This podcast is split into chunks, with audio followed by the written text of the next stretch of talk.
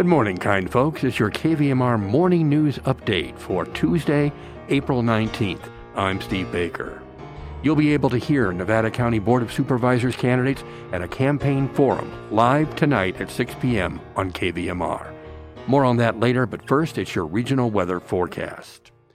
Nevada City, Grass Valley, today, showers likely mainly before 1 p.m., then cloudy, then gradually becoming mostly sunny. High near 55, up to a quarter inch of precipitation possible. Tonight, low 39. Tomorrow, chance of showers after 11 a.m., otherwise partly sunny and 57. Sacramento today, cloudy, gradual clearing, and a high of 68. Tonight, low of 46. Tomorrow, chance of showers, partly sunny, and a high of 70. Truckee Tahoe today, snow after 9 a.m., high of 41. Some uh, wind gusts, 1 to 2 inches of new snow possible. And tonight, low 23. Tomorrow, slight chance of rain and snow showers, mostly sunny, high near 47. Placerville today, rain ending early, breaks of sun in the afternoon, a high of 56. Angels Camp today, some sun in the afternoon, and a high of 62. Nevada County Public Health reports nine new confirmed COVID 19 cases last Friday, making 34 active cases. Sadly, there were four new deaths, making a total of 140 in the county to date. The next report will cover weekend, Monday, and today, and will be released this afternoon. Just two updates on COVID 19 in Nevada County are now coming each week Tuesday and Friday.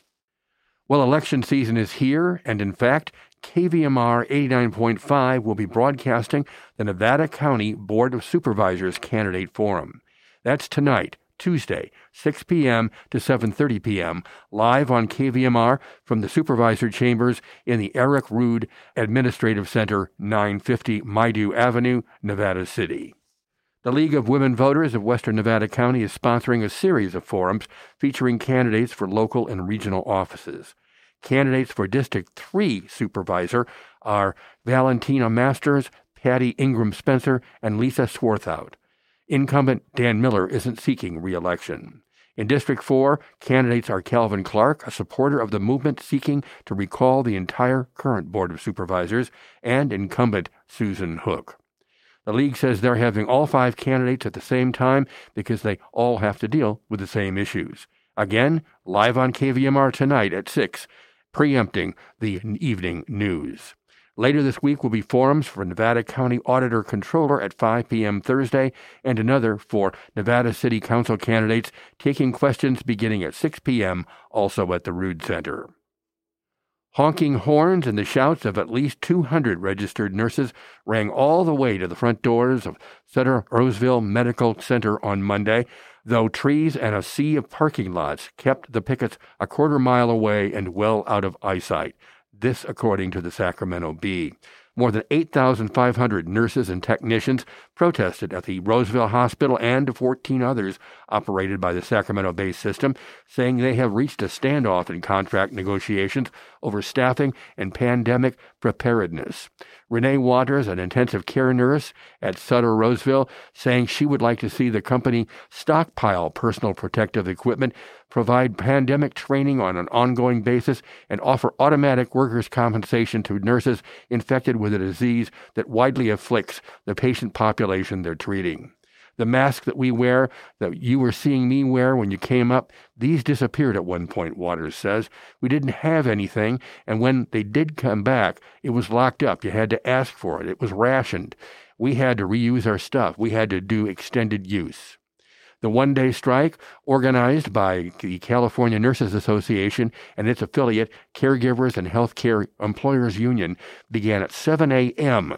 Monday and was slated to end a little more than an hour ago. The walkout also includes nurses at Sutter Center for Psychiatry in Sacramento and Sutter Auburn Faith Hospital. Nurses at the Sutter Medical Center, Sacramento, in Midtown, are not unionized. And from our good news department, a flock of nearly 900 sheep have arrived at the Bureau of Land Management's Cronan Ranch to start their summer of reducing wildfire threat by grazing on troublesome yellow star thistle and medusa head plants. A sheep herder will manage the flock, moving them across 1,000 acres with assistance from herding dogs and a livestock protection dog. The sheep will be removed at the end of August. This is the seventh year that we have used sheep to control yellow star thistle and medusa head, both invasive weeds that crowd out native plants and reduce the diversity of vegetation, says Elizabeth Meyer Shields, manager of the BLM Mother Lode Field Office. Our monitoring has shown that carefully managed sheep grazing has dramatically reduced weed thatch and yellow star thistle. The sheep helped the BLM accomplish two important goals ensure the health and safety of public lands through hazardous fuels reduction, and improve rangeland health by removing or preventing the spread of invasive plant species. And the rest of the news? Single use plastics only. A new ballot initiative would require all single use plastics to be recyclable, reusable, refillable, or compostable by 2030. That, according to the Los Angeles Times. And job growth. The number of unemployed people in California dipped below 1 million for the first time since the start of the pandemic. That's what the Associated Press is reporting. And birthdays today include actress Elinor Donahue, who played the oldest sister on Father Knows Best, and Andy Griffith's girlfriend on his show.